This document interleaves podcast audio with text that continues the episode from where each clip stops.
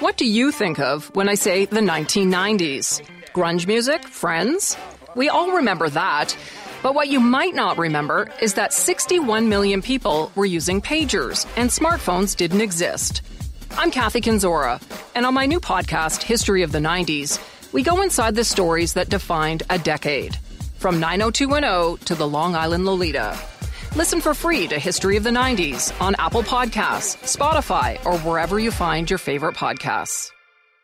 Welcome to the Morning News Podcast for Thursday, January 9th. We begin with an update on the tragic plane crash of the Ukrainian airliner in Iran. We get the latest details from Redmond Shannon, Global News Europe correspondent. Next, we get a debrief on U.S. President Donald Trump's press conference from Wednesday in response to the Iranian missile attack. We speak with Larry Haas, senior fellow at the American Foreign Policy Council. Then we hear how Canadian firefighters are lending a hand to battle the deadly wildfires in Australia.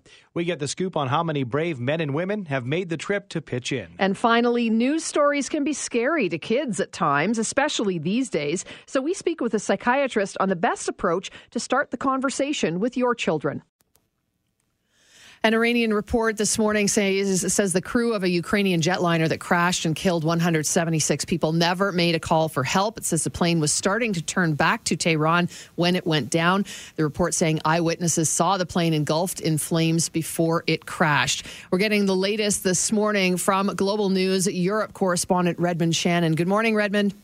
Good morning, guys. Just a tragic situation. 31 Albertans believed dead in that plane crash. Is there any further news that's coming out over where you are that you're hearing that maybe we haven't uh, gotten hold of yet here? Well, I think uh, a lot of what we're hearing um, today is focused on what's coming from Iran, and that is that the initial investigation shows not only that the uh, crew didn't call uh, an emergency call, a mayday call, but that they were the plane was diverting and trying to go back to the airport. So perhaps not surprising they didn't make an emergency call. They were perhaps more involved in navigating that plane back to the airport. It, they were, of course, uh, tragically unsuccessful in doing so. And uh, the Iranian authorities, in their initial investigation, are now saying that they believe that a, a uh, technical incident, a technical problem was was uh, to blame perhaps, and that the plane was on fire as it hit the ground. And that would match up with some eyewitness accounts and some cell phone footage purported to be showing the plane hitting the ground near Tehran as well. So those are the new things that we're learning today. We're also, uh, in the last few hours, we've heard that a team of 45 investigators have arrived from Ukraine and are now assisting Iranian authorities on the ground at the crash site. Uh, and are obviously looking to repatriate the bodies of uh, at least, at the very least, the Ukrainian um, people on board. So that's the latest we have in the investigation. An initial assessment that this perhaps was a technical failure of some sort, but uh, the Ukrainian investigation team is say they're ruling nothing out, including perhaps a missile given what was going on in the region at mm-hmm. the time. They're not ruling out a bomb even, and they're not ruling out a mid-air collision, but a lot is now being focused on perhaps an engine failure on this aircraft. And one thing worth noting is that these aircraft normally, if one engine fails, they can safely fly on one en- on the other engine. But perhaps if it was an engine explosion, well, that's a very different matter altogether. Redmond initial reports uh, were that the uh, Iranian government was not going to uh, lend the black box uh, to investigators uh, to conclude uh, their investigations. What are we hearing now about the black box? Yeah, well, both black boxes, the cockpit voice recorder and the flight data recorder, are in the hands of Iranian authorities. They are not under any obligation to give them over to U.S. authorities. It's always the home country where the investigation is conducted and usually done so in conjunction with other authorities like the FAA in the States, like the Civil Aviation Authority in the UK and other aviation authorities around the world, along with plane manufacturers like Boeing in this case from the US too. So already the Iranian authorities have shared the details of their initial findings with the US authorities. And uh, we will see over the coming uh, days and weeks what perhaps data is being found in the black boxes, but um, it's not unusual for, and it's not against any protocol for the uh, home country to not release the black boxes. They are in charge. It's their investigation. It happened on their soil. So uh, the fact that they have already initial uh, released initial findings to uh, authorities in other countries shows that they are perhaps cooperating despite the political tensions in the region at the time. Though in this case, I, I would imagine that there are a lot of people thinking that you know the information that uh, countries might get back supposedly from those black boxes may not be real or true. Of course. So that, uh, you know, it needs to be transparent. And this was an issue in the MH17 crash in Ukraine. You'll remember in 2014 when that Malaysia Airlines jetliner uh, crashed and the findings initially in the investigations, uh, apart from the Russian investigation, uh, but all the other investigations show that it was shot down by a missile fired by Russian backed rebels in eastern Ukraine. And there was a big show made of that black box eventually being handed over to authorities, to international authorities. So if we see that international authorities are getting to see that data, then we can be assured it's mm-hmm. real. If we don't, then we'll be asking questions. How long does an investigation into something like this usually take, Redmond? Well, it can take uh, at least many months, at least six to eight months for um, interim investigations, and can take a number of years for a full investigation. It often depends on how complicated it is. Sometimes it is a very new technical fault with an aircraft that uh, is stumping investigators. Quite quickly, they will get to focus on one area or another of the uh, either pilot error or be it terrorism or be it a technical incident. But uh, a final investigation, well, that could take, you know, it could take a year, it could take two years, but we'll have within perhaps the next four to six weeks a much greater sense of where investigators are looking and we'll have a much greater sense of how much investigators are cooperating. Redmond, quickly before we let you go, I'm just curious as to whether there was any statement from Donald Trump or the White House in regards to this plane crash, other than the usual, you know, our thoughts are with Canadians. Yes, I, have seen nothing yeah. uh, so far today, but uh, I am sure, obviously, given that this is a U.S. made plane, that uh, U.S. authorities are uh, going to be involved as much as they can. And uh, I think that, um, well, statements that come out of the White House these days are are always unusual. But I think this tragedy uh, is immense, and given that so many people were Canadian, I'm sure that the U.S. authorities will be. Um, working just as hard as ever to uh, to work with mm-hmm. Iranian authorities to get to the bottom of this. Yeah. Well, thanks for your time this morning, Redmond. We appreciate it. Thank you, guys. Bye. Redmond Shannon is Global News Europe correspondent. Yesterday morning, U.S. Uh, President Donald Trump addressed the American people about the Iranian missile attack on U.S. military bases in Iraq, which took place on Tuesday night. With opinion on the president's press conference, we are joined by Larry Haas. Larry is senior fellow at American Foreign Policy Council. Good morning, Larry. Nice to be here. Thank you. What were your initial thoughts uh, watching the president's conference? Well, a sense of relief for sure. I think that both the Iranians, in their uh, in their attack on the base, and their purposeful, in my opinion, uh, effort to not cause casualties, that is, to make more of a symbolic attack than anything else, and the president's response today to take that de escalation signal and to not do anything to further escalate matters, um, I think uh, leaves us all with a feeling that the immediate uh, crisis uh, is probably coming to an end. Uh, it doesn't mean that relations between the United States and Iran are going to get warm all of a sudden, but the immediate crisis, uh, I take this as coming to an end. I mean, this is, you know, the, the muscle flexing has been going on for what, the past 18 months or so. So I suspect you're right. This is just the, the next step, right? And then what do you feel will happen next as we look forward in this situation? Because, as you said, it's not going to go away. Well, I'll say this uh, the muscle flexing has actually been going on probably for decades. Mm-hmm. Um, there have been flare ups on and off uh, terrorist groups attacking American interests that are sponsored by Iran, all the rest, uh, threats on the on the seas with Iranian speedboats against U.S. warships. So this is even a longer story um, than you had suggested. In terms of the future, uh, much like the past, uh, somewhat of a Cold War that flares up from time to time between the two. Um, I see no indication whatsoever, in fact, quite the opposite, uh, that the president is going to back down. Uh, he wants a change in Iranian behavior, an end to their sponsorship of terrorism, an end to their pursuit of nuclear weapons. I see no indication that Tehran is going to agree to those terms. So I think you're going to have more of the ongoing low level conflict between these two countries that we've seen for quite a number of years. Let's go back to his uh, speech uh, that was very interesting because he seemed to be on point with his script. However, and I know you've gone through this with a fine tooth comb, on the way up to the podium, he uh, seemed to be speaking off script about something about never having nuclear weapons. Can you break that down for us, what he was uh, referring to? The um, the president uh, famously uh, backed the United States out of the Iran, the global nuclear agreement with Iran that had been orchestrated by President Obama. He thought that it was a weak agreement and that it would not prevent Iran from eventually either developing or acquiring nuclear weapons. And whatever you think of the president backing the United States out of that agreement, factually, he's right about that.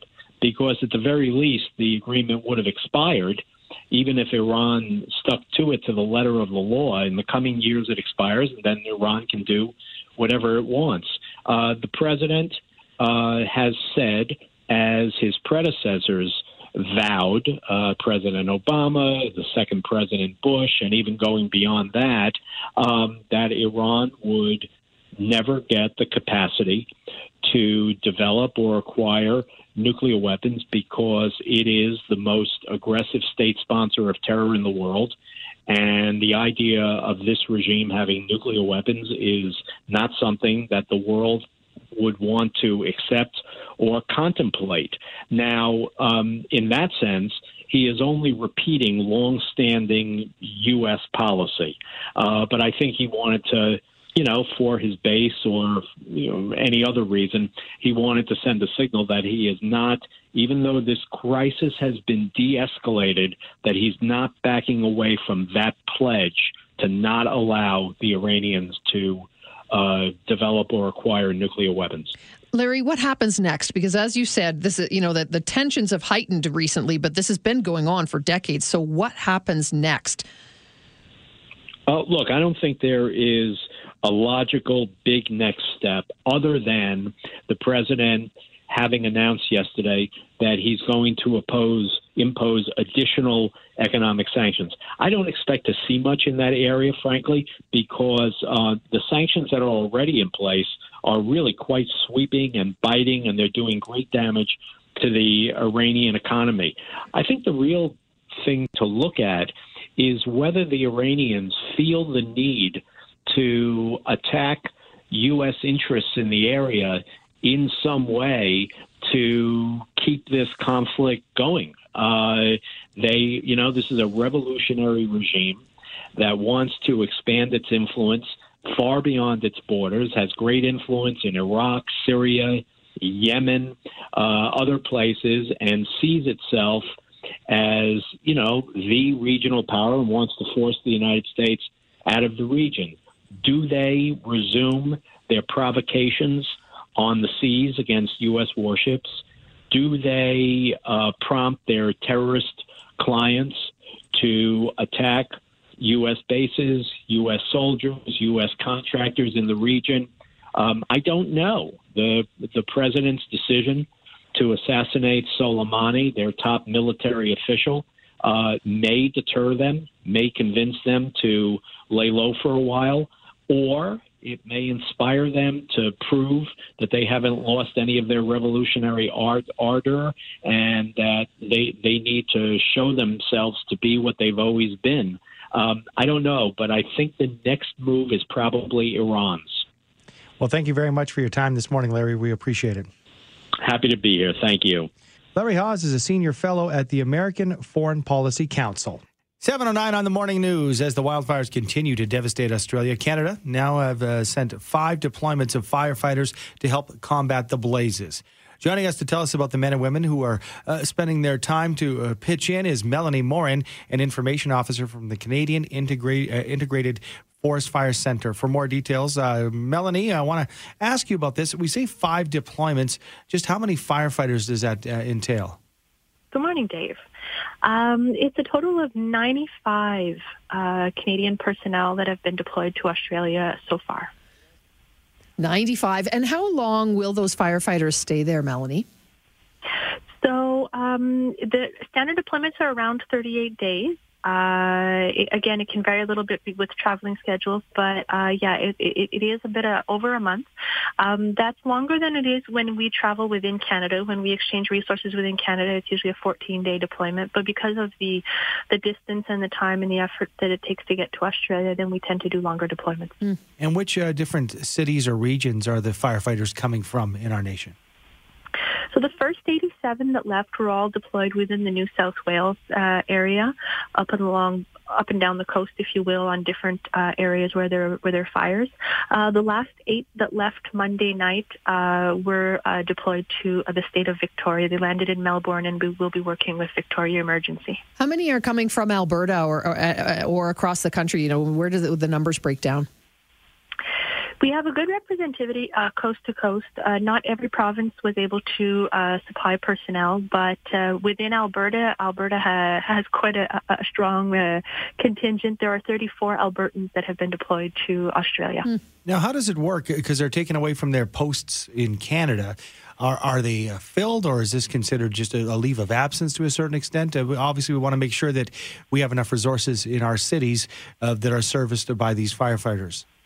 Absolutely. So um, Canada, through CIFFC, has an agreement with Australia that's been in place since 2015. So this mutual aid agreement allows them to send us a request for personnel, which we then take and turn around and to our member agencies, which are the provinces and territories, right? So in this case, Alberta Wildfire, and there's an equivalent in every in every province. Um, then that agency will look to see what resources they have, who is available, what they can spare. Um, and there are a lot of factors, you know, like one, definitely the qualifications and, and if, if we can meet what has been asked, but then after that, availability and, and the length of time and what time of year it is. Luckily here in Canada, we're still in the winter season, uh, whereas in Australia they're definitely in, in their summer swing. Um, but uh, Australia, uh, Alberta was able to respond positively over the Christmas holiday period. Now, if uh, requests are ongoing, then the agencies will have to determine how many they can spare, knowing that the spring season may be upon us. Uh, pretty soon. Melanie, you mentioned like you know in terms of experience, what's the firefighters that are leaving, for example, from Alberta and heading to Australia? What kind of background or experience do they need to have to go in to battle something that just seems to be so horrific? So all personnel that we've sent so far, um, they've been referred to as firefighters, but uh, firefighting personnel would be perhaps maybe a, a, better description. None are frontline firefighters. None are the ones that actually have hose okay. in hand and, and are out putting out the flames. What we have sent are incident management personnel. So on every large scale fire, uh, we have uh, an incident management team that is there. Um, that you know, an incident commander, somebody that's working in operations, somebody that's working in logistics. It's all through the incident command system, which Canada uses and which Australia uses as well. So we've deemed that our operations are similar enough that we can, you know, exchange resources.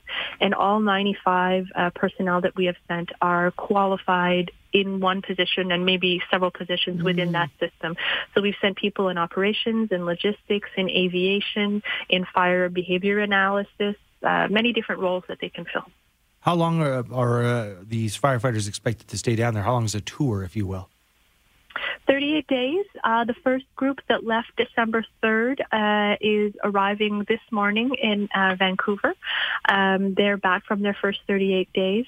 But uh, yeah, the last group that left uh, January 6th uh, will be there till mid February. Well, it's amazing to see our Canadian fire officials stepping up and helping out where it's really needed. So good on you for sending them down there, and let's hope they all come back safely for sure. Thanks for joining us, Melanie.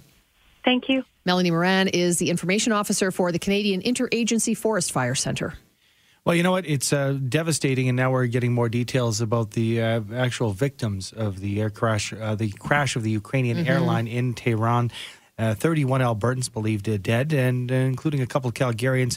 Heartbreaking, absolutely, and the impact will be felt deeply in our city, in fact, including uh, one of these uh, uh, victims, Arshia Arbabbahrami, a grade 12 student at Western Canada High School, mm-hmm. an international student. He was returning to Canada after spending the holidays with his family in Iran, and uh, we've heard more and more that uh, you can get a, a good. Uh, it was a good deal uh, to fly uh, through you, to get to Iran through the Ukraine. So that is well, and Canadians had to make a stopover before they couldn't before fly they directly, through, right? So that's uh, why he was on the plane. He'd attended Western Canada for three years. I dreamed of being a doctor. They say he was a leader in the community. Students looked up to him. The other Calgarian who was apparently killed in that crash was Kasra Saati, who was an aircraft mechanic, uh, formerly with Viking Air. He also based here in Calgary. It's you know it just breaks your heart because the, you know, and the, the, community in Edmonton is a, a, it's the biggest community outside of their country yes. here in Canada, and a lot of people saying, why were there so many Canadians on that plane? Well, the end of winter break for schools, limited travel options between Iran and Canada, all contributing to the number of Canadians who were on that flight. So, as we know, all 176 on board were killed, 63 Canadians. You know, in some cases, entire families were wiped out. It's just it's heartbreaking and so many brilliant minds. There were doctors and scientists and young students who were, you know, doing so well and were expected to go on to do so many great things. It's it's a huge loss for Canada. Yeah, we're hearing, uh, you know, the impact is going to be huge at the University of Alberta as well, and I'm sure uh, crisis counselors are going to certainly be uh, available at Western Canada High, which also, you know what, uh, traumatic news stories like these if uh, you have to talk to somebody during a, a, time like this, and now's the time to reach out. Absolutely. Because it's, uh, it, it can be devastating if you if you know somebody even in, in passing, or even if you had uh, seen, for example, Arshia through the hallways of, of Western yeah. Canada High School. It's just it's just so sad to me. You know, I, in this disaster, they say the largest recent loss of life among Canadians since an Air India flight that blew up uh, 1985 that killed 268 Canadians. This is it's a, it's heartbreaking. It's a years ago, terrible, yeah. terrible loss for not just us here in Alberta, where we've lost so many of our people, but right across the country and around the world. Yeah, still looking for some answers, obviously. And we'll continue our coverage on the morning news. Right. 909 now. News by its nature can sometimes be kind of dark and disturbing. And when big stories break, the coverage is everywhere these days. For example, the U.S. Iran conflict or this week's plane crash. So, if you're a parent, how do you help your kids understand what's happening, but at the same time not scare them? Dr. Monique Jericho is with the Department of Psychiatry at the University of Calgary. She joins us now. Good morning, Doctor. Good morning. Thanks so much for being here. Because, you know, maybe you can give us some advice on the best way to start a conversation with our kids about a serious news story. Mm-hmm.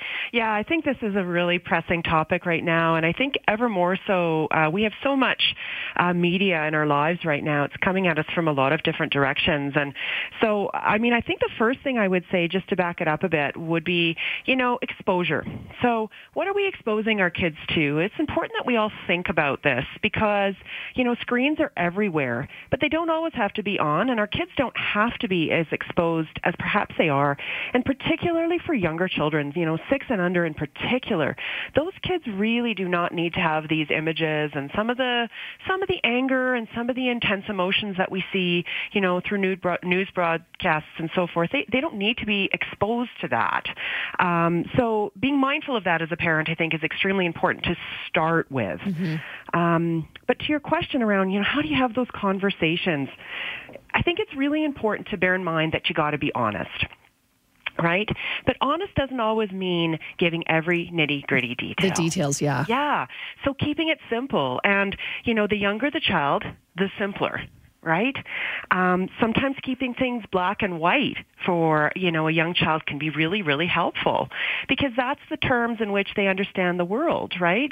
So keeping things very simple, very clear, um, and also really remembering that, you know, it's not really so much about the details that the child is hearing and understanding the situation, but it's about getting to what's going on for them in terms of their emotions. How are they feeling about this?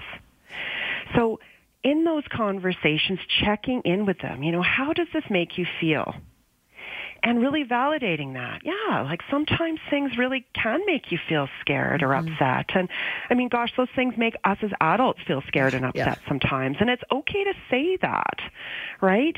Um, but the big picture is, you know, we're here to uh, safeguard our children, right? And providing reassurance is of utmost importance, right? So, you know, those events aren't happening here and I'm going to keep you safe no matter what. Yeah. You know, and let's look at all the people out there who are working to solve these problems and help and people who want to find solutions, right? So there's lots of ways we can kind of go at it, but those are really critical pieces. Let's talk about the setting and uh, and timing of a conversation like this. Uh, do we do it when the evening news is on, or do you want to do it away from any media so you can have that one on one or dinner table talk? You know, I think you're you're really putting your finger on it there. So um, obviously, this is uh, the type of conversation that you want to have where you've got a little bit of time and space because you do want to check in around how uh, you know how the young person might be feeling about things, and it's nice to have room to have an actual conversation about it. You know, as horrible as these events are, they're also real opportunities for us as parents to check in with you know how are our kids processing these things? What are they thinking about this stuff? Sometimes, you know, when you talk about these big events, our kids can really surprise us in terms of, you know, their thoughts and feelings and how sophisticated they can be. So, yeah, dinner table talk is just fine. What I would avoid is, you know, before bed. Yeah. Probably not the yeah. best time if we can avoid that, because um, it can be a kind of a stimulating conversation. But, uh, you know, checking in whenever you're seeing those light bulbs go on or if you're getting a spidey sense that your kid is a little worried or concerned about something, you know, that's the time. Like, hey, you know, what do you think about all of this? And, you know, how is this making you feel? They're simple questions, but they're really powerful. And what are your friends saying? Because sometimes the kids are talking and they may not have the facts right. So you know, making sure that they they know that the, what the truth actually is about situations, I think, is important. Oh, I couldn't agree more. And I think you know this week was a great example. I think you know, um, again, because of how uh, information spreads, um, you know, stories really, really seem to have gotten um, quite exaggerated. Even in this week, I think a lot of people were talking about notions of World War III before there was exactly. even clarity as to yeah. what was going on. I mean, that was trending on social media, yes. right? Which is what the kids are seeing. Exactly, exactly. So, you know, even when, you know, you're not necessarily kind of maybe not a family who's spending a lot of time watching the news, definitely, you know, by the time your kids are in elementary school, you know, they're they're hearing this stuff um, you don't have as much control over what your kids are experiencing as soon as they're kind of out there in the world, right? So the checking in, the asking, the keeping it simple, but being available is really important. It's basic parenting stuff, but it's stuff that sometimes parents might shy away from because they might feel uh, it's a bit overwhelming or it's a bit too much. Some parents feel it's better to not talk about those things, and I would definitely disagree with that. It's really important to check in, make what? sure they've got it straight. Mm-hmm. Yeah. What about those times during heavy news headlines and you, you know that they've been exposed to it and your child turns introverted and, and doesn't really want to talk about it? Mm. Is there a technique or when do you say, you know what, we, we, we better talk to a professional? Because mm. sometimes they, they might turn it inside. Yeah, and you know there are some kids who, um, for whatever reason, right, might be more inclined to just hold things inside. It may take longer for them to process things. I think what's really important is for your child to know that you know you're noticing this, mm-hmm. um, that you appreciate they seem to be upset, that you're there for them, that you're happy to discuss it with them, and provide them kind of the reassurance regardless. You know, you can gently guess at what might be going on for them. You may not get it right, but you can gently guess and say, hey, you know, I'm here for you. You're safe. Um, and we can talk about this anytime. Now, if you have a child who seems to respond that way often, and intensely and for whom you're kind of worried you never really get to have those conversations. Things never seem to lift. That's that's a situation in which I'd kind of maybe have a longer discussion perhaps with your family doc or a pediatrician just to make sure you're not missing anything else, mm-hmm. you know? Yeah. Uh, question for you, maybe this is kind of rose-colored glasses stuff, but is it okay to sort of, you know, as a parent be a realist and, and have the appropriate conversation, but remind your kids that yeah, there are some bad people out there, but not everybody everybody is bad. Life is good. We live in a great country and that sort of thing. Yeah, I mean, I do think that honesty is incredibly important because again, these are teachable moments. They're not they're not things that we need to always shy away from. You know, ultimately we want our kids to grow up and be able to tolerate the world as it is. And the world as it is is not always in our control and it's not always comfortable. But again, we have to titrate that based on our child and the age of our child. So, you know, using those terms as you say, you know, you know, um, there can be bad people, there can be um, you know, people getting into fights. There can be people in disagreements, and sometimes this can lead to violence. And it's okay to use that language and use those words, um, so long as they're at the developmental age of your child. You know, once you have a teenager, you can get into things on a more sophisticated level, of course. Um, but I agree with you. You know, I think you need to kind of address these things because they are real and they are happening. Yeah. Well, thank you very much for your time this morning, mm-hmm. Dr. Jericho. It's a pleasure. Thank you so much. Dr. Monique Jericho is with the Department of Psychiatry, University of Calgary.